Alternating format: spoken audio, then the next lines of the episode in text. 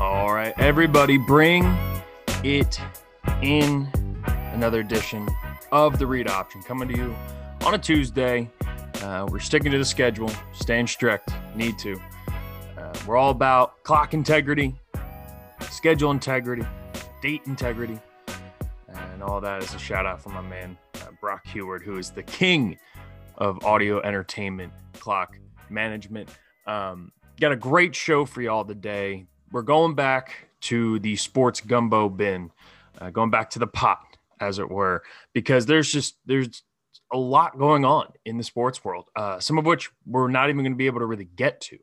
Um, you get everything from football trades, uh, a ridiculous celebrity boxing match, uh, the Women's College World Series, which has been electric, NBA playoffs in full swing, uh, and some drama on the golf course. And that's not even getting into the French Open, the NHL playoffs, which have been absolutely electric. So we got a lot of stuff to get into. And I thought, you know what, it'd be best we just chop this bad boy, few ingredients, making ourselves a little bit of sports gumbo.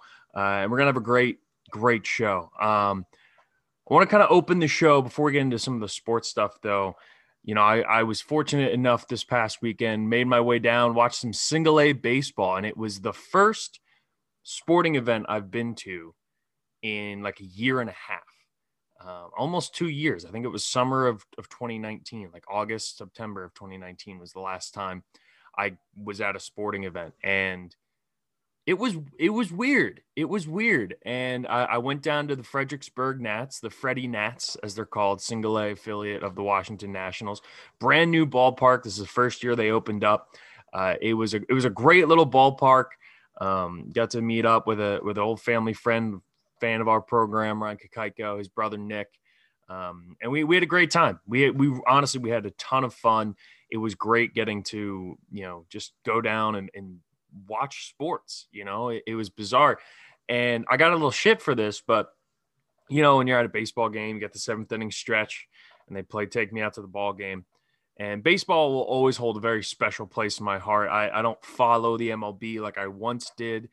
Um, you know, I've become such a big NBA fan and obviously the NFL that I just haven't really gotten the chance to explore that that realm um, as much. Oh, let me say that I didn't have a chance to. I've just been choosing not to. And sitting there at a ballpark, standing while the take me out to the ball game came on, like it gave me chills. Like I got goosebumps sitting there while the whole stadium of only about 4,500 people or so are singing this song together in unison. And I got chills because what this last year has has done, it's almost it's almost become a little bit like Stockholm syndrome, you know, where like we all kind of got so used to life in this sheltered box, whether it was quarantining or just staying socially distant.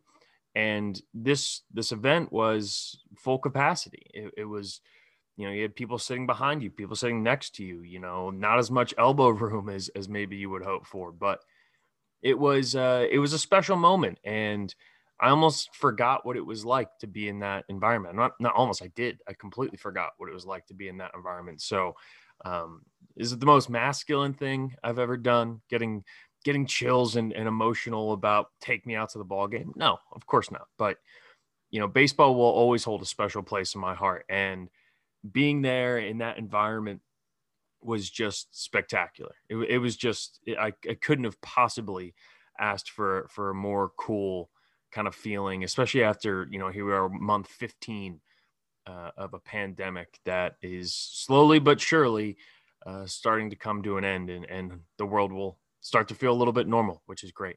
Um, but yeah, I just wanted to open up and kind of tell that story because it's just, this last year has just been so bizarre and, and we really on so many levels have forgotten what it's like. You know, we've forgotten what it's like to, to, to be in a crowd, to, to have those simple life pleasures, you know, the simple things that make being human human.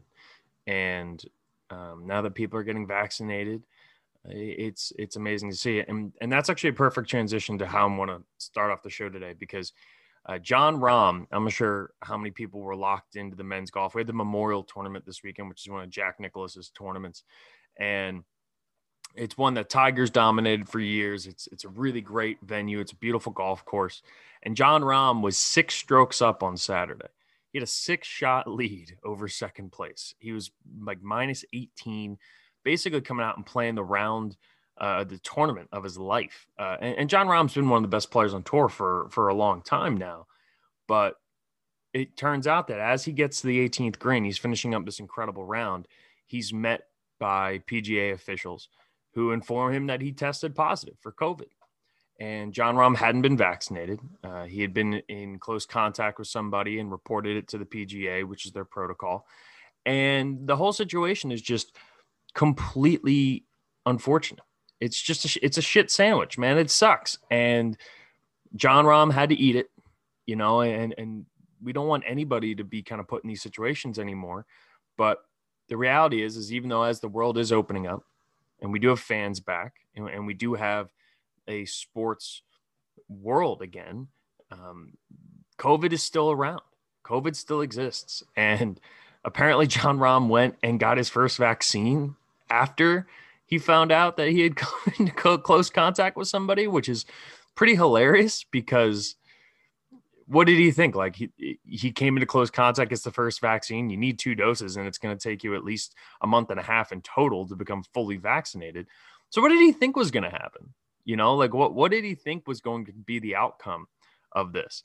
Uh, but the whole thing does suck, um, and there's been a lot of heat thrown at the PGA Tour, which the PGA Tour is very similar to the NCAA in that anytime someone can take a shot at them and quote unquote old man golf, they they are relentless. And I've had a hard time kind of faulting the NCAA or sorry, the PGA for this Freudian slip because what was the right way to do it?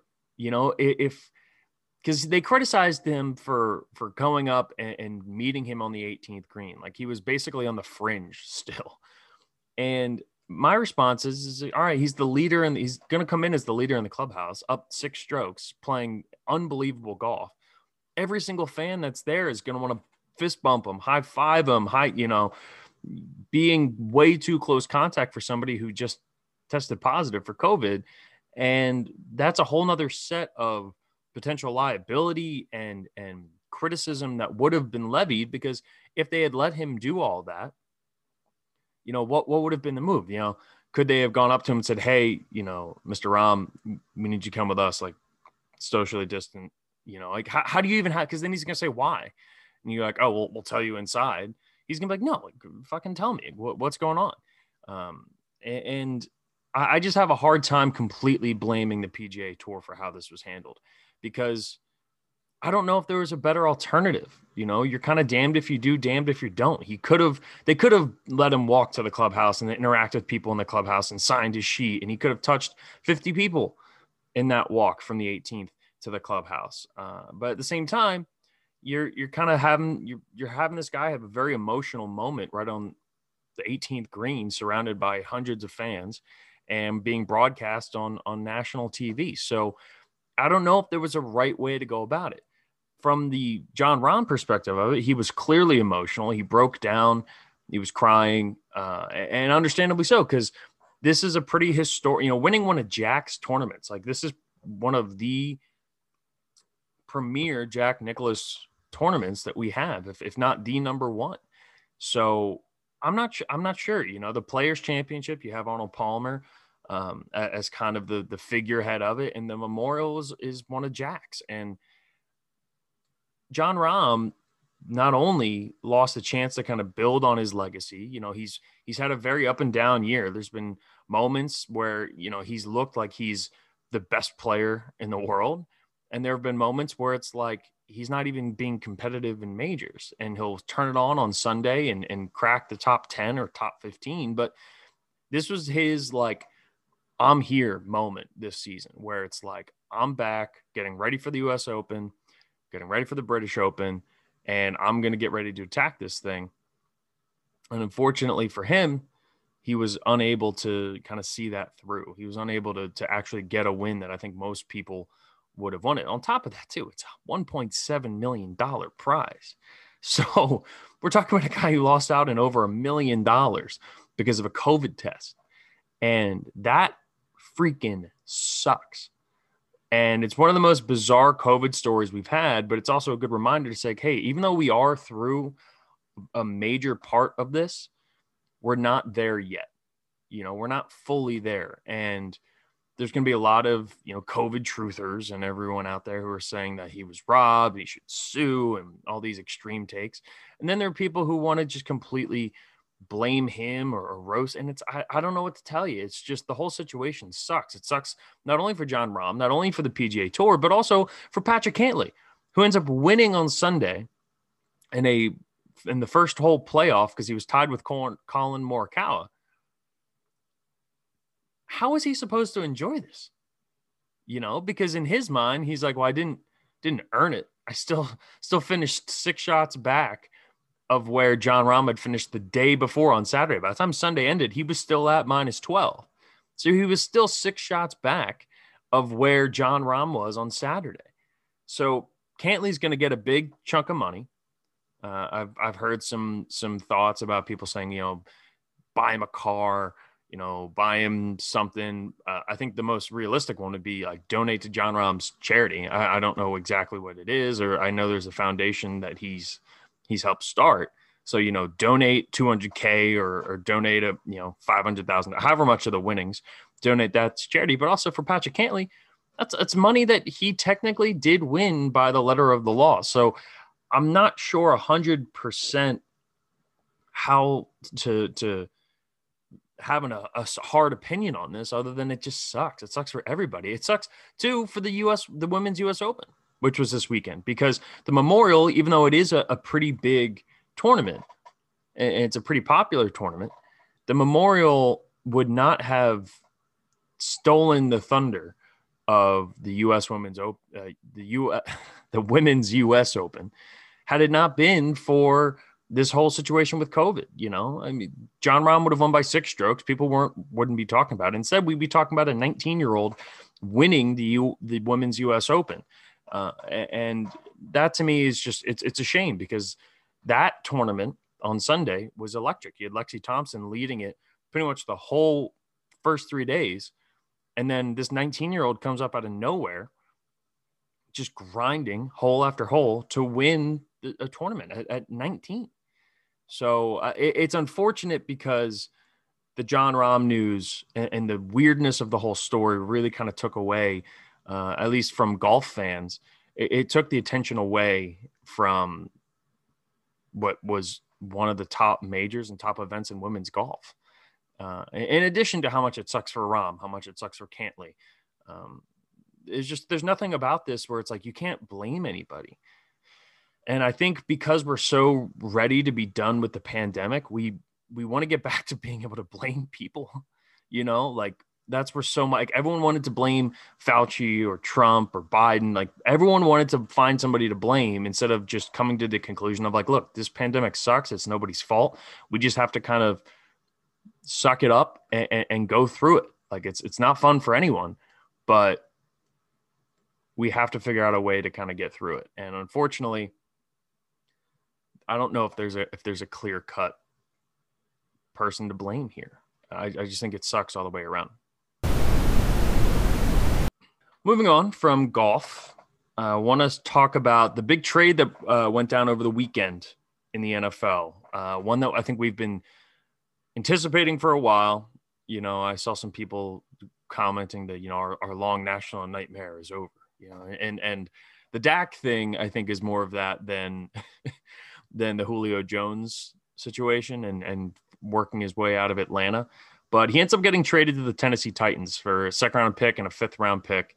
Uh, I'm not sure if they've officially announced what the compensation was, but it's the, the the key piece there being the second round pick.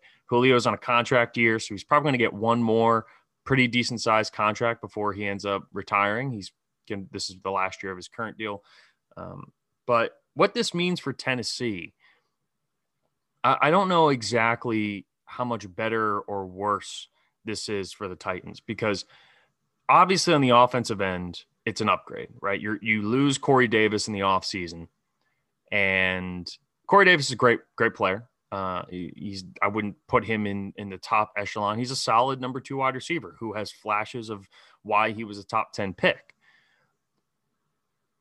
But Julio Jones is arguably the best wide receiver of the last twelve years. You know, since since he's been out of Alabama the last decade, I think it, you'd be hard pressed to find a wide receiver over that stretch who's been better than Julio. Um, you know, there's always criticisms about his red zone numbers, and it's like, look, when you have a guy like that in the red zone, you're you're showing him all of your attention. And but but at the same time, you watch him run routes. He's still one of the best route runners. And no, he's not the athletic monster he was when he first came into the league, but he's still in the top probably five percent of athletes at the position. I mean, he's still a freak, and he's got the experience. And you know, he's kind of an idol to his new teammate AJ Brown, who would actually went out warmed up in Julio eh, one of the games this year went out and was warming up on the field in a Julio Jones Atlanta Falcons jersey.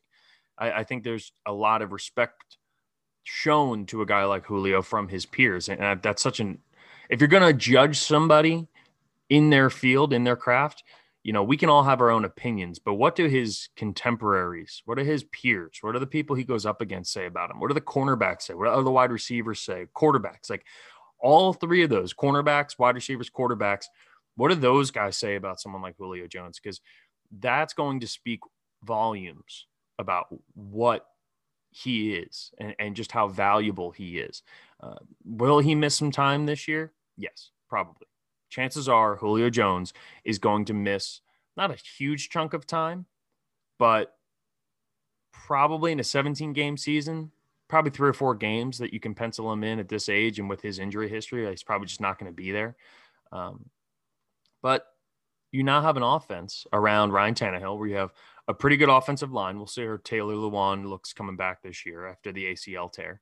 Uh, he should be ready for the start of training camp from everything I've read.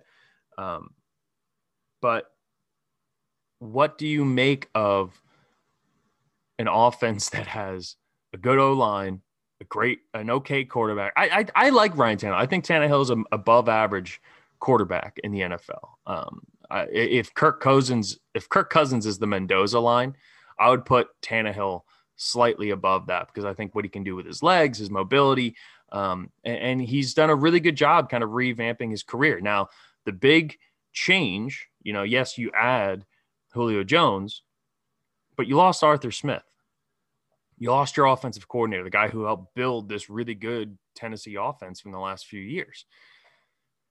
I'm not 100% sure what the offense is going to look like. But if you look at just the sum of its parts, it makes you think that this is going to be a really good offense. But the problem for Tennessee hasn't been on the offensive side of the ball. They were a top five offense last year. You know, this is a really good team. You still have Derrick Henry, obviously AJ Brown, Julio now. They signed Josh Reynolds in the offseason, who's going to be a great little slot corner for them. They lost Jonnu Smith and they lost their offensive coordinator. So is it a net gain, net loss? I would say it's probably about even from where they were last year, but it's a new coordinator and that could completely fuck up everything that they've built there over the last couple of years. But the defense doesn't really look like it's going to be that much better you know, they lost Malcolm Butler. Um, you know, the, who granted, like Malcolm Butler wasn't the best cornerback in the NFL, but they, they lost some pieces in, in the offseason, including like Jadeveon Clowney, who know Jadeveon Clowney does not put up the stack numbers and therefore people try to devalue him. But he's also, he also gets double teamed more than anybody else in the NFL um, at that position, and with the exception of probably Aaron Donald and it's tough. It's tough when you're when you are the centerpiece of an offensive scheme when it comes to protections as, as a defensive rusher. It's going to be hard to put up numbers, but he's a disruptor. He does disrupt. He does wreak havoc along the defensive line. You have to be you have to account for him because he's such a physical freak. And now we're going to see what he can do in Cleveland.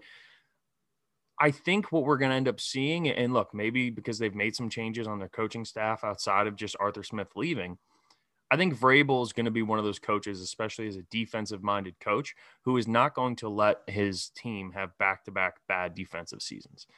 What this all will look like, again, we'll find out. But for right now, you know, we'll, we'll just have to we'll have to wait and see. Um, with this move, though, it got me thinking as to where where does AJ Brown and Julio Jones, where does that tandem rank amongst the best wide receiver tandems in football? And so I just jotted some down, kind of like the top five, and you can debate, you know, the order here. But I have Julio and AJ Brown, DK Metcalf, Tyler Lockett, uh, Mike Evans, Chris Godwin, Amari Cooper, CeeDee Lamb, and Adam Thielen and Justin Jefferson. Those are my top five. The order of them, I would put right now probably Amari and CeeDee at number five, just because we're not 100%. We don't know. Like we, we're projecting that CeeDee is going to have a big year this year because they're getting Dak back. It's going to be a second year, and this, you know, and, and he was not underwhelming. It's just between Michael Gallup, Amari Cooper, and then the rotating, you know, quarterback room that they had last year between starting with Dak and then Andy Dalton and then Ben DiNucci and then uh, they had the other guy from the uh, from the uh, XFL who came in played a couple games then he went back to Andy Dalton when he came back. So I look at those that wide receiver room as as having incredibly high upside. I just don't know if we know yet where that will kind of fall. Um, they could be top two. They could be lower than that, depending on, on what we see out of CeeDee here. But based off of the wide receiver CeeDee was in college, I think you have to include them in the top five. Uh, after that, I would probably put, oh man, I'll put, I'll put DK and, and Tyler Lockett fourth on that list. Um, I I want to put them higher because when you have a tandem that's Russell Wilson, DK, and Tyler Lockett, I mean that that's three incredibly talented guys. I think how Tyler Lockett and DK Metcalf complement one another as wide receivers uh, is as good as we have. Uh, you have one guy who, I mean, both of them can stretch the field, but you have this athletic freak in DK Metcalf. Uh, and then this like incredibly skilled, little smaller sized, but just really, really talented wide receiver in Tyler Lockett, a guy who can play bigger than what his size would tell you. Um, and, and, then you got Russell Wilson throwing the football. Now, the offensive line is honestly the biggest hindrance of this, but with those three guys, you know, you, you can't really go wrong. Uh, I would put Adam Thielen and Justin Jefferson third. Uh, I, I, think that that tandem, Adam Thielen, is just perpetually underrated in the NFL, and I'm not sure why. Uh, he, he's he's done nothing but produce and catch the ball and, and play. Again, talk about a guy coming from a D three school to now being one of the best wide receivers in the NFL, easily one of the best route runners in the in the NFL. He's a, a much better athlete than people think. You know, people look at the white wide receiver and you think, you know, Wes Welker and Julian Edelman or Cole Beasley and the little slot guys. And, and Adam Thielen's not that. Adam Thielen is a legitimate number one wide receiver uh, in, in the NFL. And then you pair that with this rookie sensation last year, Justin Jefferson, who puts up the best rookie wide receiver season we've ever seen, uh, statistically anyway, and he's right up there with Randy Moss, and the two of them are kind of one A, one B for that that ranking at, as far as production from a rookie wide receiver. Now, both of them had the advantage of Randy Moss is playing with Cris Carter on the on the opposite side of the field, and Justin Jefferson's playing with Adam Thielen. But I, I think that wide receiver room, I put them third. And then you can kind of go back and forth with this. I would put Mike Evans and Chris Godwin second. Obviously, they just won the Super Bowl, so you have to give them their their their kind of due with that. Mike Evans is always just about like, and for both these guys, it's can they stay on the field? You know, if we're getting 15 games each out of those two guys, they're just going to do, especially with Tom Brady throwing the football, it's just going to be production. It's just going to be catches, you know, Mike Evans may only have two catches in a game, but they could both easily be touchdowns because of how efficient he is in the red zone. And, you know, we'll, we'll get into more of this, especially as the season kind of continues. And, and we talk about from a fantasy perspective. Mike Evans is a guy you want to have on your team because he just scores touchdowns. You know, he's kind of like the antithesis of what Julio Jones has become, which is that like Julio isn't as much of a red zone threat as he once was, but he's going to eat up yards and catches throughout the rest of the game. Mike Evans is the guy who may only end up because defenses are always so worried about him that he may only end up getting three or four touchdown or three or four looks a game. But there's a chance that both of them are going to be touchdowns because he's so good in the red zone. Uh, and, and, there's a lot of fantasy value there. And then Chris Godwin, again, when he's healthy, he's a number one wide receiver, kind of cloaked in a number two role. And just again, these those two guys is it's just production. You know, Mike Evans is going to score you a lot of touchdowns. Chris Godwin's going to give you 140 yards when he's healthy. That's just kind of how the breakup goes. And in this last one, AJ Brown and Julio Jones, I, I would put right at the top. Um, I, again, I think the gap between all five of these are, is pretty small, with the exception of I would say Amari Cooper and CeeDee Lamb are a little bit behind the top four. But Julio Jones, again, is just going to eat up yards. He's going to catch the ball. He's going to get yards after the catch. He's going to find ways to get open, especially in the middle of the field. And then AJ Brown has become arguably a top three wide receiver in the NFL. And at this point, it's kind of hard to argue that. Um, honorable mentions on this list, I, w- I would throw in Robert Woods and Cooper Kupp. I, I think again, they're they're kind of mirror images of each other. Um, and, and, both of them have had issues, you know, staying healthy and staying on the field. But when they're both there, they're both great. Um, and I would throw in too, if we get a Renaissance type season from AJ Green, having DeAndre Hopkins and AJ Green, like a healthy AJ Green, would be a ton of fun uh, for that Arizona team out in the desert because Kyler, we know, is going to move around. We know how good DeAndre Hopkins is at this point. You know, he's a consensus top three wide receiver in the NFL. And AJ Green just hasn't been able to stay on the field. But when AJ Green was at his peak, he was arguably a top five, top three wide receiver. I mean, he was so good coming out of Alabama. He was so ready for the NFL. He's got that long, he's got like the perfect wide receiver body. You know, he's long, fast, tall, incredible athlete. Uh, he just hasn't been able to stay on the field, and for but for kind of weird injuries, you know, shit like turf toe, you know, or like a tweaked hamstring. You know, it's never like oh he he tore his ACL, which sometimes little nagging injuries can sometimes be more indicative of how injury prone. And, and I hate saying that because sometimes injuries are just flukes, and we've seen that in the NBA with LeBron and how little he's gotten injured over his career, but he also invests a lot in his body. You know, I, I think with AJ Brown, it's just a matter of can he get himself in shape? And now with a change of change of scenery, first time not playing in Cincinnati, I think we're going to see a reinvigorated version of AJ Green in Arizona. So I would throw them in there as kind of like a sneaky dark horse who could be one of the best wide receiver tandems, but that is predicated on whether or not AJ Green will be able to stay healthy. So all in all, I, I if I'm going to grade the trade, right, which if we're going to do this, we should do it a year from now rather than right now. But if we're grading the trade and assuming that Tennessee then shells out the contract to keep Julio in Tennessee, I would give it like a B plus, you know, like somewhere in that in that kind of range where, you know, it, we may not see the net results on the field uh, because they lost Arthur Smith, but that's not necessarily indicative of, of, to whether or not the trade was a success or not. Um, the end production may not line up because of the defense, because of the change in OC the the overall production and the numbers we see and how it translates to wins may not be as apparent. But after losing Corey Davis and not really having a true number two there, you go out and you get Julio Jones, who still has wide receiver one talent, and you're going to pair that with AJ Brown. Um, and, the thing is, is two of them are, are kind of like, like AJ Brown looks like a young Julio Jones. You know, they're, they're built very similar. I think Julio's a little bit taller, but other than that, I mean, they're, they're kind of mirror images of each other. And so now Julio, who's obviously slimmed down, he's not the physical DK Hulk looking wide receiver that he once was.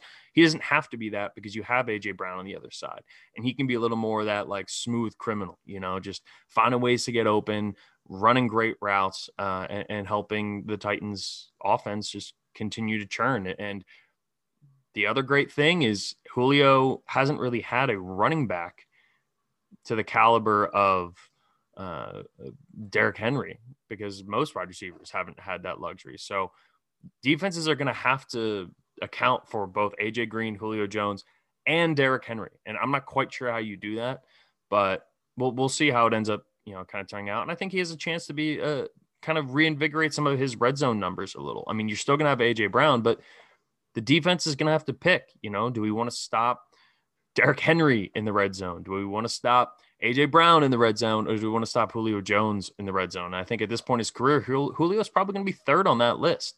And especially without Jonnu Smith, who was one of the best red zone tight ends that we've had in the NFL over the last few seasons, I think there's a really good chance that Julio kind of finds that gear. And uh, from a fantasy perspective, uh, you know, Scotty and I were kind of texting about this the other day. I, I, don't know how much you how much you fault him. Like how how far does Julio drop?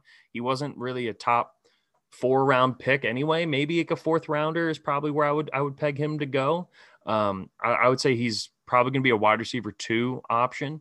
Uh, I don't think you want him as your number one wide receiver on your fantasy roster, but he very well, you know, could could still be in, in the mix there. So uh, I'm excited to see what happens there with Julio, and um, we're getting closer. We're getting closer. We hit the hundred day mark. Uh, we hit the hundred day mark until the NFL season starts. Uh, I believe we're at like 93 days now. Um, training camps are going to start opening up soon, and before we know it, it's going to be September, and we're going to have football like right in our laps, and I can't wait. I can't wait. Can never get enough football talk. It's we said all the time. It's 24/7, 365 kind of kind of a league and uh, with good reason because it is the staple of, of the American sports zeitgeist as it were. So uh, all right, quick break. We're going to come back and continue on with our sports gumbo. The next part of our sports gumbo is going to be uh, about the Logan Paul and Floyd Mayweather fight on Sunday night. Um, I don't want to go too much into this because I, I don't know how much it's really worth talking about because the fight itself it kind of sucked. It was like every other Floyd Mayweather fight we've had in the last decade. You know, we always get excited. We always hope, you know, back when he was really competitive, people were watching because they wanted to see Floyd get knocked out. Obviously, he's never lost a, a, a fight. Um, but all in all, it, it really wasn't that entertaining. You know, there were moments like in the fourth round, it looked like Floyd was really trying to to make make something land, maybe try to to knock out Logan. Um, the size difference was massive. Uh, you know, there was a good, I think, what five and a half inch difference. Floyd's five eight, Logan Paul six one and a half. Uh, there was a significant weight difference between the two. The reach actually wasn't that bad. Uh, Logan only ended up having like an inch and a half advantage on the reach, but what I said going into it was there's there's no way that Logan's going to be able to touch him. There's there's no way that Logan Paul is going to be able to even lay a punch on Floyd. And and the only way he really was able to was when they would kind of tie up. And that was the, the the danger of that for Logan was that when they would get tied when they would tie up and Logan would kind of lean all of his weight onto Floyd to try to tire him out and whatnot.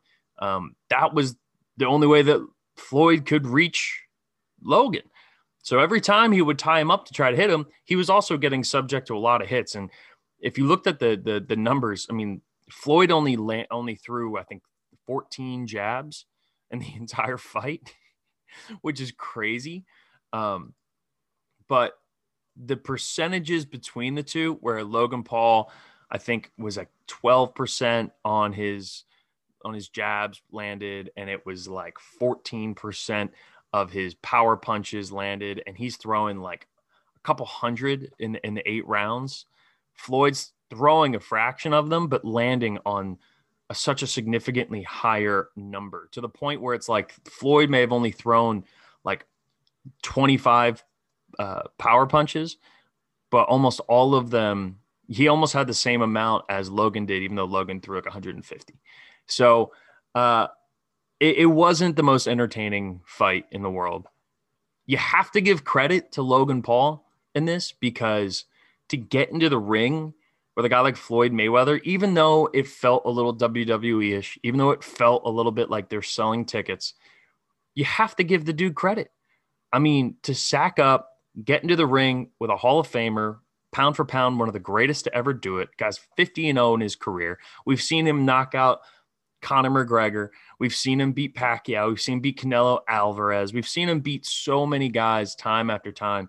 And for Logan to, as, not a boxer, as a guy who only had one professional fight in his career that he lost to another YouTuber, to actually get in the ring and, and last eight rounds with Floyd Mayweather, even though the size difference was as apparent as it was, um, you, you have to give a lot of credit to the guy. But you have to be really unlikable for me and for most of the world to be pulling for Floyd Mayweather over Logan Paul.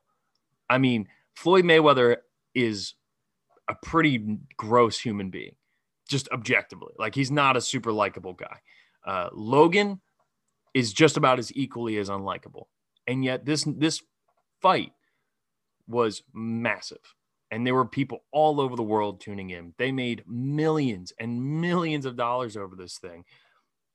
And it, it was a question with my roommate as we were watching it. You know, is this is this the new trend? Is this what we're going to see more and more? And I think what I've come to realize is that this is the future of boxing. This is the future of all of boxing. Um, there's still going to be the Tyson Fury and Deontay Wilder or Tyson Fury, Anthony Joshua. Like those fights are still going to happen and they're still going to do huge. But this whole concept of celebrities through YouTube, through TikTok, through social media, getting into the ring with former athletes. We saw Jake Paul knock out Nate Robinson a couple months ago um, and, and, like almost knock his shoes off of him. He punched him so hard. So it's not, I, I don't know. It, it's entertainment, right? Like that's at the end of the day, what this is, is it's entertainment. It's not good boxing. It's not good fighting, but there's a great line about boxing and why boxing will forever be the, I believe Max Kellerman actually said this, um, why boxing will always be the most popular sport in the world. And he said, if you're walking down the street in New York City and there's a basketball court and this guy's playing pickup and there's some other kids playing baseball on, on a baseball field in the park, uh, you know, you may walk by and kind of look at it and, and, and take a look, but you're not going to stop your day and, and go and watch in a boxing match, if you are walking down the street and two guys get into a fight, you're stopping what you're doing to watch the fight. And so, what ends up making the difference and why basketball and baseball might end up being more popular is who's playing the game. You know, if it's LeBron James playing in a pickup game in New York, or like the old footage at Rucker Park of Kobe showing up and going up against street ball players, you're going to stop and watch. I mean, you're going to get a massive crowd around it. But in just the actual sport itself, everybody wants to stop what they're doing to watch a fight. Everybody. So I think that's kind of the energy that we're getting here, which is that we're going to have more and more of the Logan Pauls, the Jake Pauls, you know, the Nate Robinsons. Chad Johnson fought on this card. He was the opening fight in this card. And the thing that hasn't been talked about because everyone talked about the Floyd fight and the the Logan Paul fight was that there were two legitimate boxing matches leading up to there were four fights total. So you had the Chad Johnson fight first, and then you had two legitimate boxing matches that went on in the second and third fights before the main event. I think we're going to start seeing more of that where it's like we're going to bring in a couple of world champions to come in and fight, you know, uh, before whatever the big celebrity ticket is. And the celebrity ticket is just going to get people to kind of buy in to watch the fight. The problem was is anyone who was trying to stream the fight on Showtime on the app or on their website, you couldn't watch any of the fucking prelims. All of them didn't work cuz the site crashed. You literally couldn't stream the fight unless you were watching it like off of your cable package. Like there was no way to watch those undercards unless you were illegally streaming it, which is what we inevitably had to do because until it was like right before the Logan Paul and Floyd fight. Once they were getting ready, it seemed like all of a sudden, boom, the stream worked and we were we were good to go to watch it. But the other the undercard you couldn't watch because the the site itself crashed. So they need to hammer out some of those details. They need to fix some of that shit. But I think this is going to be a trend. I think we're going to start to see more and more guys who are like, hey, we're going to find a way to mix both celebrity boxing as our main card, whatever's going to actually sell the $50 pay per view. And then we're going to throw in a couple of actually high quality boxing matches in front of it, which I don't hate. I mean, I, I think anyone who watched that fight would walk away from it and go, eh, wasn't really worth 50 bucks if I'm being honest. you know, because at the end of the day, it was the same thing as every Floyd fight that's ever been, which is Floyd's the best tactician, is the best defensive fighter we've ever seen in boxing. He's almost impossible to hit. And all of his fights are boring because once you got past like 2008, he wasn't knocking guys out anymore. He was just so good at not getting hit. Um, and, and, you know, again, I, I don't know how much more you can say about the fight itself, other than it just kind of sucked. You know, it, it was just a classic thing. But it was entertainment. You know, I, I like the kind of unique um, broadcasting style. You know, where you're bringing in like you know Snoop Dogg did the Jake Paul and and Floyd, uh, not Floyd, Nate Robinson fight. You know, they're going to bring in different guys that are going to come in and spice up the broadcast, which I really enjoyed. Um, but yeah, we'll we'll we'll see how this kind of continues. All in all, you do have to kind of give some credit to Logan Paul, as much as that kind of pains I think everyone. no one wants to give Logan Paul credit, and and I get that. Um, but you know, credit where credit's due, man. The guy got into the ring with one of the greatest to ever do it, and that's that's no easy feat. Taking a drastic change uh, on this next topic, um, the Women's College World Series has been going on, I guess, for what the last week with the actual Women's College World Series. You had the Super Regionals and the Regionals and all that beforehand. Um, if you haven't been paying attention to this, uh, you gotta you gotta get your brain checked a little because holy shit, it has been absolutely electric, be like insanely electric. This entire this entire event. Um, I'm a little biased, as as many of you know who listen to this podcast. I am a JMU alum, and the JMU women's softball team made arguably the greatest run of any Cinderella that, that the Women's College World Series that all of college softball has ever seen.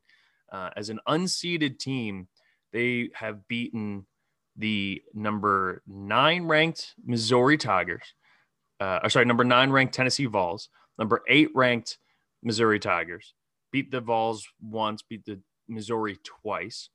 Then they went on to beat number one in the country, an absolute juggernaut, Oklahoma.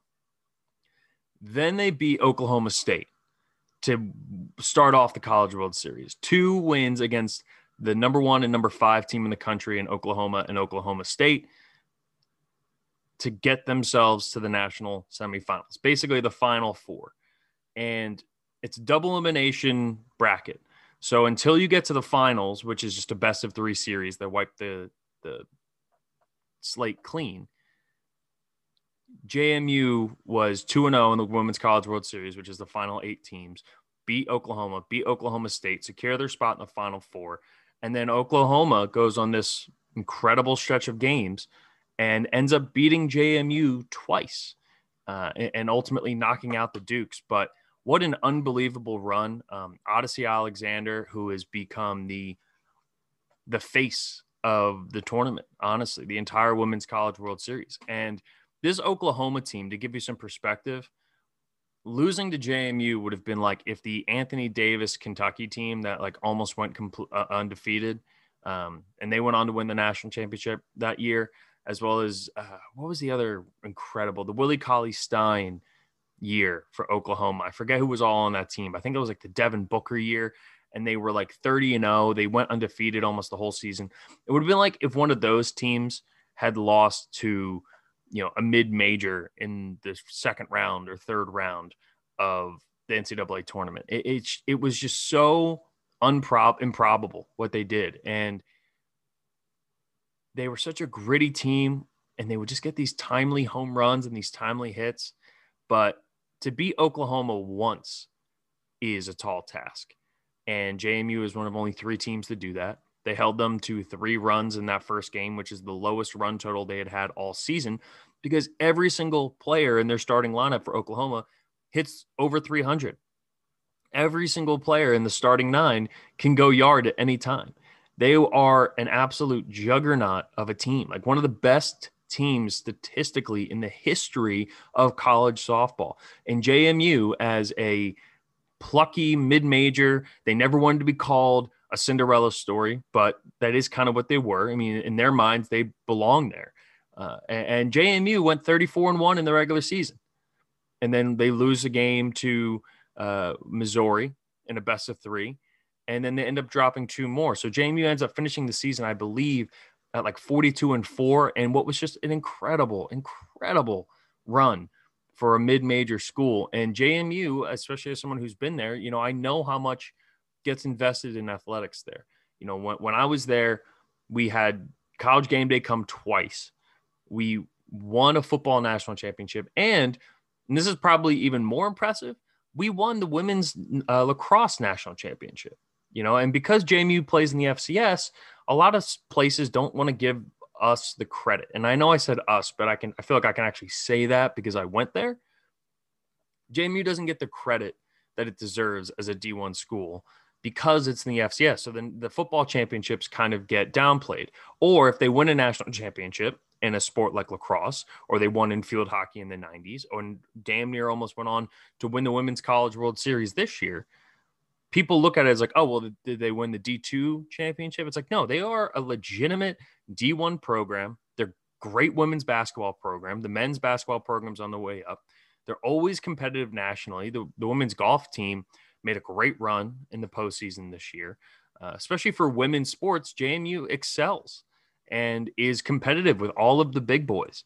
And if they can ever get a point, I, I would expect JMU to, to make a leap up to FBS football at some point. I know fans of JMU are, are always looking at the American as like, hey, hey, American, right here, boom, be perfect. And it, it would be, you know, it's right in the wheelhouse location wise. They can be competitive in every sport in the American, um, not just football. But I also think football would come in. They would probably be on the on the not bottom feeder side, but if you're going to give JMU 85 scholarships instead of the the 60 that they get at the FCS level, they could absolutely field a, a very competitive team, especially with the transfer portal now and kind of getting the the ugly misnomer of being an FCS school, like that's some so, somehow a bad thing. Uh, transfers used to like to come down to the FCS because you could play right away because it was a different level of football. You didn't have to wait the one year. But now that anyone can transfer one time, it's going to hurt transfers uh, for JMU. You know, this is a, a, a school that has consistently gotten guys from UVA and Ohio State and UCF and like really really good football programs. And now you look at the transfers they added this year, and the best school that they picked someone up from was Army. And Army's a good program. Jeff Monken does an incredible job with the Black Knights, but that this transfer rule is going to hurt the FCS when it comes to guys who could be a D1 caliber, a Power Five caliber player, but they didn't want to wait. They didn't want to wait another year. So they would go to JMU. And, and JMU's not going to get those guys anymore if they stay at the FCS. So moments like this, the exposure, um, you know, JMU was trending. JMU was one of the best. You know, Odicci Alexander was trending. You know, we had we saw the the Seattle Mariners had a similar play to the game winner or the almost game winner that they had against Oklahoma State when Odicci Alexander picks up the bunt on a squeeze, dives out at the runner coming home to third and, and, and tags her out. There was a similar play that happened in the Seattle Mariners game, and Seattle gave Odicci a shout out and JMU softball a shout out because this team and this story captivated the, the world. So the future's looking bright in Harrisonburg as, as it has been for a long time, but it just seems like every couple, every year, there's another team at JMU that's kind of doing something like this, that's putting themselves on the map. Um, other aspects of the Women's College World Series, um, just it again, the sport is electric. If you haven't watched it, the games go by quick. Uh, it, it's quick action, the smaller fields. These girls are throwing underhand at like 70 miles an hour, which, if you equate that to what it would be like on a baseball field because of the extra size and, and the distance between the pitcher's mound and home plate, it'd be like facing a 96, 97 mile an hour fastball. So the reaction time, um, it, it is just it's an incredible sport. And we saw Montana Fouts, who's a pitcher for Alabama, threw a perfect game, first perfect game in like 18 years or 20 something years at the uh, at the Women's College World Series, and then they come out and they dropped two in a row to Florida State. So both Alabama and JMU in the driver's seat, they just need to win one more game. Both lost two, and now we have a national championship that will be kicking off tonight on Tuesday and Wednesday night uh, between Florida State and Oklahoma. And my my money would be on Oklahoma because again, Oklahoma is a juggernaut, and the way that they came back to beat JMU, uh, this this team's going to be a really tough out. They're going to be incredibly incredibly tough out. Staying in the college sector here, quickly before we get on to the last part of our sports gumbo, which will be the NBA playoffs. Um, Nick Saban got an extension Uh, he signed an extension that will keep him in Tuscaloosa into the 2028 season, through the 2028 season. So seven years. And we were talking about this on the radio show yesterday. How long would you expect Nick Saban to actually stay there? How long do you expect Nick Saban to actually be the head coach at Alabama now that we know that there might be an end, uh, you know, a light at the end of that tunnel? My expectation would be that he's going to finish out this contract. That would put him to, I think, 77 years old. Uh, which would be about the time that you would expect an all-time great like that to retire. We don't see a whole lot of college football coaches coaching into their 70s, but the all-time greats do tend to hang around until they're almost 80 years old. Whether it's Joe Pa, whether it's Bobby Bowden, um, you Bear Bryant, like you can look through. But Bear Bryant historically, um, there's there's a story about when he retired. You know, he always said like, I like if I don't have football, I'm, I'm like literally gonna die. And I think it was like a month after he retired, he ended up passing away. Um, pretty legendary story from the Bear, but we will see. I mean, we're starting to see this this changing of the tides. You know, we're, we're seeing Roy Williams and Coach K step down. Uh, we see guys like Urban Meyer step down and then move to the NFL. Um, you know, Bob Stoops, uh, Les Miles, for important reasons, is no longer the head coach at, uh, at Kansas. But we're seeing this era of college football coaches starting to kind of fade away for these young stars, whether it's Dabo, whether it's Ryan Day. We're seeing more and more of that happen in college sports. And I think Saban is pretty unique. I mean, again, we talked about this on, on the pod last week with Scotty about how Coach K is such a unique figure. You know, Coach K is is not just an all time great. He's not just a Hall of Famer. He is arguably the greatest college basketball coach of all time, probably second behind John Wooden. But Nick Saban is the greatest college football coach of all time. Know, we can bring up and we can have debates about Bear Bryant. We can have debates about uh, other all time great coaches. But it's hard to to argue the greatness of Nick Saban. And if he sticks around for seven years, I would expect not only will he stay for the full seven years, but that they will continually be competitive because when Nick Saban's there, you're going to win football games. And eventually there's a tail off. And I would say maybe in those last couple years, there might be a bit of a drop off, especially with how much the college landscape is changing.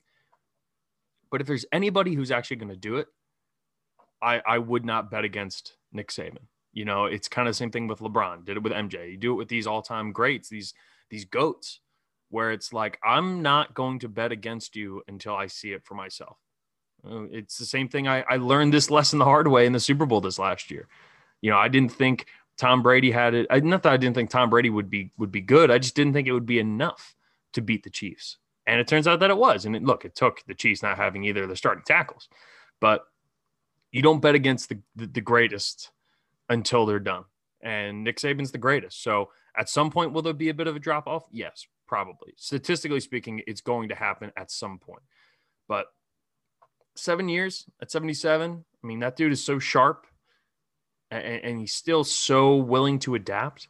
Uh, I just, I, I, see, I have a hard time thinking that Nick Saban won't still be resonating with young kids. His success, his track record with getting guys to the NFL, that that still won't resonate with young recruits, even when he's 75, 76, and then 77.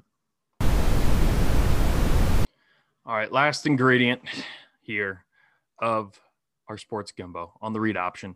Um, NBA playoffs are in full swing, like full blown every night, every day, another set of NBA playoff games. And it's almost like the mini NCAA tournament, but it's stretched out longer where it's like you have the first two days of the NCAA tournament where it's just insanity you know you're going in and it's like oh my god there's so many games. It's like almost overwhelming and you have four tv set up and you're watching them all. This is similar to that in that the first two rounds you you get action every single night and then obviously as it kind of pro, you know progresses you know we, we'll get more game we'll get less games and we'll have more time in between each of the matchups. But the first two rounds of the nba playoffs uh, the first round can kind of be a dud sometimes this round, though, this this playoffs ha- have been great. Um, you know, the first round were all game five or less, with the exception of the Clippers and Dallas series, which all credit to the Clippers for coming back on that. Uh, but since we last talked, a lot has changed because Scotty and I were talking about Phoenix and LA, which actually that game, that series did go six. So I, I am, I'm misspoke there. Um, but that that's like the main headline since we last potted, which was LeBron is out of the playoffs. First time in his career he's lost in the first round. Um, and the Phoenix Suns look really good. Look really good. They won their first, their second round matchup, game one last night against Denver. Uh, Denver also closed out Portland and uh, and Dame, which you know Terry Stotts is out. We'll see if they make some other changes to that organization, and we'll see if if CJ McCollum or or Robert Covington or I doubt it, but maybe even Dame end up getting moved. Uh, I would be shocked just by how much Damian Lillard means to that organization and just the way that Dame is wired. You know, we talked about that on on Thursday's show. I, I'd be shocked if if we don't see Damian Lillard back with the Portland Trailblazers next year. But you never know. You know, things things happen. You, Russillo always says this. You know, you're always just three three months away from the next disgruntled superstar, right? And I don't think Dame is cut of that of that same cloth where he's going to force his way out of Portland. But you know, you never know. He's also due, I want to say like $54 million next year. Um, so finding a trade partner for him is tough because you need to send him to a place that has the cap space to be able to, you know, take that on. Um, hypothetically, it would be really fun to see him in Philly. You know, if there was some sort of Ben Simmons uh, trade for for Damian Lillard or like a Tobias Harris for CJ McCollum kind of trade, that that would be a lot of fun. Um, but I think if you are the Portland you know Trailblazers, there's there's no incentive to get rid of Damian Lillard. Like why, why would you why would you do that? This for everything he means to that organization, the amount that they cut him in on decision making, uh, it, it, just it doesn't really make much sense for them to go that route. Um, so Portland's out, Denver moves on, LeBron's out, the Lakers are out, and the Phoenix Suns and Chris Paul are are on their way. And that game last night between Phoenix and Denver was incredible for the first three quarters and then Brooklyn went on like a 37 to 12 run and it just was never it was never close after that. I think that started at the tail end of the third quarter. And and but before then it, it was back and forth. I mean, Denver looked like they were in control. I think this is going to be a really fun series. I think Denver pushes it to at least six games, but I, I think Phoenix right now. And, and the thing that was really shocking about last night's game was how well DeAndre Ayton played against Jokic. Which look, Jokic is going to get his numbers, but if DeAndre Ayton can be a force offensively and use his size and athleticism to his advantage. You know, he's 6'11, seven foot, kind of in that ballpark. Uh, he's definitely far, by far, the superior athlete compared to Jokic. But DeAndre Ayton definitely has uh, some learning to do. And you're talking about one of the most cerebral basketball players in the world in Nikola Jokic. So I think what we'll end up seeing out of Phoenix and Denver is a bit of a knockdown, drag out kind of fight. You know, I, I think game two, if Phoenix can go up 2 0, I think the series is, is over. I think it'll still go probably six games. Um, obviously, you have the altitude thing going from Phoenix then to Denver, and Denver will be more accustomed to that. And we'll have a game where Michael Porter Jr. will go off for like 30. We'll have a game where Jokic is scores 25 with 13 assists and 14 rebounds. Like that's going to happen in this series. But the same issue that we saw that we thought we were going to see with Portland and Denver was that who is guarding Damian Lillard? And Campazzo did a really good job against Dame, with the exception of that 55 point performance in double overtime, which was an all time performance in the playoffs in recent memory. I don't know how Denver is going to stop both Devin Booker and Chris Paul because it's not just one guy now. And, and yes, CJ McCollum's there, but CJ McCollum was fighting through injury that entire series. So you got a red hot Devin Booker who is playing as good of basketball as I've ever seen him play. Chris Paul, who he, he's almost like a souped up Jason Kidd. Remember when Jason Kidd was on De- uh, Dallas and I think it was the 2011 finals team with Jason Terry and Dirk. and it was Jason Kidd like well past his prime, but he was just managing the game without making a single mistake the entire time. And then he'd hit a couple of clutch threes. He'd make a couple vintage Chris uh, uh, Jason Kidd plays, and that was so important to that team. And I look at Phoenix and I see Chris Paul doing that exact same thing, but at an even higher level than what Jason Kidd was up to. Now, the problem for all of these teams left in the postseason is that we're we're finally realizing what a freaking buzzsaw the Brooklyn Nets are because Brooklyn also played last night. They dismantled Milwaukee in game one and they went out and did it again last night. I mean, that game was not even close. Uh, the Brooklyn Nets, and that's keep in mind without James Harden, because James Harden goes down one, uh, goes down in game one, and everyone's like, all right, well, maybe the door is open here. Maybe, maybe the door is now open for Brooklyn to drop a couple games or for this series to to go a little more one-sided than what we initially thought. Um, or a little less one-sided than we initially thought. My apologies. Uh, and yet, even without James Harden, Brooklyn has come out and just flat out dominated I mean, they won last night 125 to 86. And, and what we've seen out of Blake Griffin, the defense Blake Griffin's been playing on Giannis is incredible. And we're seeing him go up and skying for dunks, not quite like he used to, but you know, Blake still has. He posterized Giannis. I think it was Giannis. It was Giannis or or Middleton or, or Brook Lopez. It was someone I, I don't remember exactly who, but what we're seeing out of this Brooklyn team is really scary it's really scary for the rest of the NBA. And for a postseason that we thought was going to seem pretty evenly matched, know who's going to end up winning this thing, it really looks like it's now Brooklyn's to lose.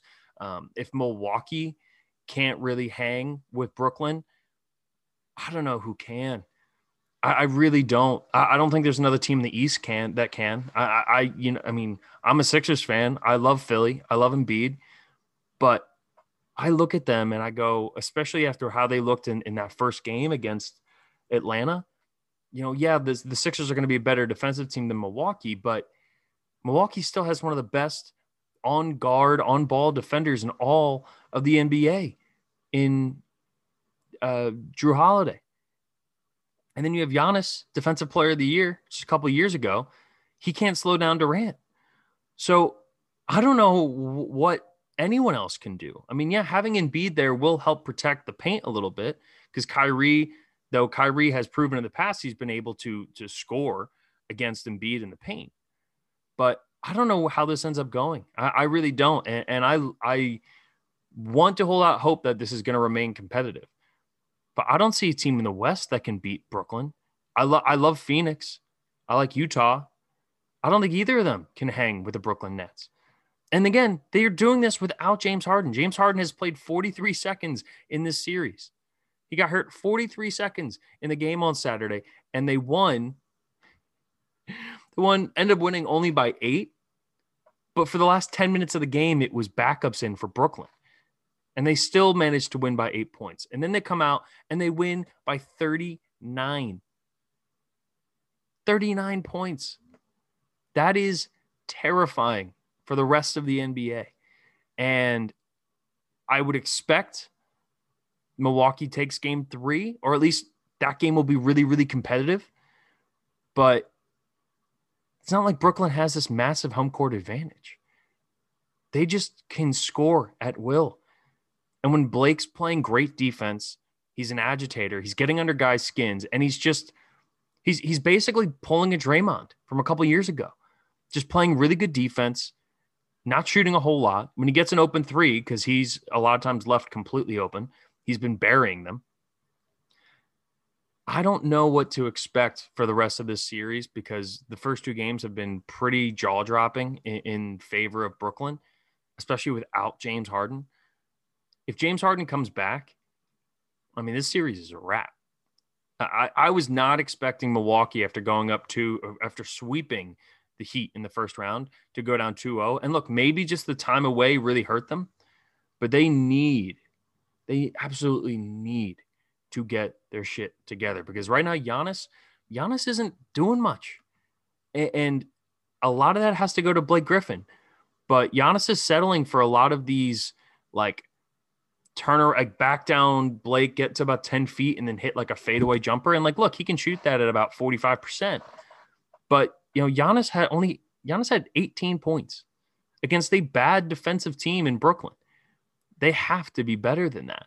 They have to be. Eight, 18 points, four assists, 11 rebounds, and was a minus 22. Khris Middleton, since hitting that game winner, has been in game one against Milwaukee, has basically been com- completely non existent for the rest of this playoffs. I mean, he had 17 points last night, was on minus 30 on the court. You can't have that if you're Milwaukee. You need to be better than that. And three of eight is not a terrible shooting percentage, but it's not good enough to beat the, the the the, Nets. It's just not. I mean, Brooklyn is terrifying right now, absolutely terrifying. Um, tonight we're going to see Utah take on the Clippers, and we'll see Game Two of Philly and Atlanta. And I'll start with the Clippers because the Clippers look dead in the water. Uh, it really did not seem like the Clippers had much of a chance in this series. It didn't really seem like the Clippers uh, w- would even come back and, and, beat Dallas. And and Dallas needs to figure out what they're going to be doing here with Porzingis moving forward. Um, Porzingis is a liability for them, and clearly the the marriage between him and Luka is not what they were hoping it to be. Luka puts up 46, 46 points, and he's already top 20 all time in 40 point games in the playoffs. And he's only been in the playoffs two years. Uh, Luka is, I feel as confident as I've ever felt about Luka being the, the guy who's going to get the torch for the, the long term in the future of the NBA because he was so good in that series. But it, it turned into Luka versus the Clippers. And the second that Kawhi said, All right, let's let's check it up, Kawhi got the better of him because his best teammate is Paul George. And they seem to have kind of figured out their roles. I, I think the Clippers have a legitimate chance to make it out of the Western Conference. Now, we'll see how they do against the Jazz, who, you know, Utah has been really incredible all year. Since dropping game one, they won four straight against Memphis and worked their way into round two with with pretty pretty much ease, pretty pretty effortlessly found their way into round two. So I'm not I'm not going to sit here and say that look, the Clippers are now the favorite to get out of the West because I still think it's Phoenix. And even still, they have a pretty tough challenge getting over Utah, who has been universally considered the, the best team in the NBA all season, um, based off of what we've seen on the court. Because Brooklyn has had, a, you know, hasn't really had the big three together for most of the season. So you kind of have to give that mantle to Utah. But Utah is susceptible. And when you have two really, really good wings in Kawhi Leonard and Paul George, it's going to be tough to defend that. Um, I, I, and the other thing too is both of these teams, number one and number two in three point shooting on the season. So we're going to see a lot of three pointers chalked up. We're going to see a lot of deep threes, and it's going to be who kind of can stay hot, unless Donovan Mitchell has one of those crazy 50 point games. But he's going to get checked by Paul George and Kawhi Leonard. So I, I don't see Donovan Mitchell going toe to toe like he did last year against Jamal Murray, where it's like 50 points for Jamal and 50 points for Donovan Mitchell. I don't think we're going to see that. But I do think what we're going to end up seeing is uh, a lot of three point shots going up. And the, whatever team can stay hot for the longest is going to end up winning this series. And, and game one tonight should be really interesting. Um, the, the last part of the NBA playoffs that I want to touch on here as we wrap up the pod Philly got um, Philly got a little bit embarrassed on on Sunday afternoon going up against the Atlanta Hawks. And I thought going into this matchup that there was a chance that the Hawks could steal a game or two, especially if Embiid wasn't playing. Well, it turns out Embiid did play. And I'll be honest, Embiid didn't look great. I mean, look, Embiid had 39 points. He also went 14 to 15 from the stripe. But the way he was moving was a bit concerning if you are a Sixers fan. Now, there was a lot of questionable coaching decisions by Doc Rivers, right? Why was the bench playing as much as it was? Why is Danny Green the one checking Trae Young, who had a 25 point first half? I still think the Sixers should be the favorite to to win this series, especially with how well they played in the second half and, and taking what was a 30 point lead from Atlanta in the first half and getting it all the way down to four. And the Hawks only end up winning 128 to 124. I think what we'll see moving forward is a lot of Ben Simmons on Trae Young, a lot of Matisse Thybulle on Trae Young. And other than that, if the Sixers aren't able to really find a way to slow down Trae Young by putting one of those two guys on it, which is tough because of the way that the officials, the, the way the officials were calling Trae Young was like Trae Young is Steph Curry, you know, and, and Ben Simmons has so much size. You know, Hubie Brown or Jeff Van Gundy said this on one of the broadcasts. Size is punished in the NBA. If you are a bigger defender defending a smaller player, smaller player is going to get the benefit of the doubt 10 times out of 10. And how NBA officiating can be so horrifically bad sometimes still like drops my jaw. Like base salary for NBA referees is like $180,000 a year. And it can get up to 500,000 depending on seniority and how long they've been around. So these guys are incredibly well compensated and yet they can get a challenge. You know, Doc Rivers challenged one of their calls and it was a Matisse Thybulle was defending Trae Young. Trae Young absolutely chicken winged him to get space. Matisse is in the air and then does not make any contact with Trae Young there was about 15 camera angles showing you that this was not a foul. If it was a foul on anybody, it was a foul on Trae Young. And they still got the call wrong because they can find ways to manipulate it because officiating is always going to be subjective. And I'm not someone who likes to blame the referees. I used to when I was younger. I, I used to say that oh, I was fixed and blah, blah, blah, you know, classic irrational Philly fan. I don't believe that. I just believe that there's so much subjectivity in officiating that there can be emphasis brought down from the league office saying like, "Hey, you guys need to really make sure we, we tighten up on this on this call. You know, on three pointers, call less fouls than three pointers, right?" And they will do that accordingly. But if it's Ben Simmons guarding or or Matisse Thybulle guarding Trae Young, Trae Young is going to get the benefit of the doubt on almost every single call, which puts the Sixers in a really really tough spot because if Ben Simmons comes out guarding Trae Young and he picks up two fouls in the first four minutes of the game, then that puts the Sixers at a really disadvantage, uh, a very unfortunate and, and disadvantaged, disadvantageous, disadvantageous. I worked through it. There we go.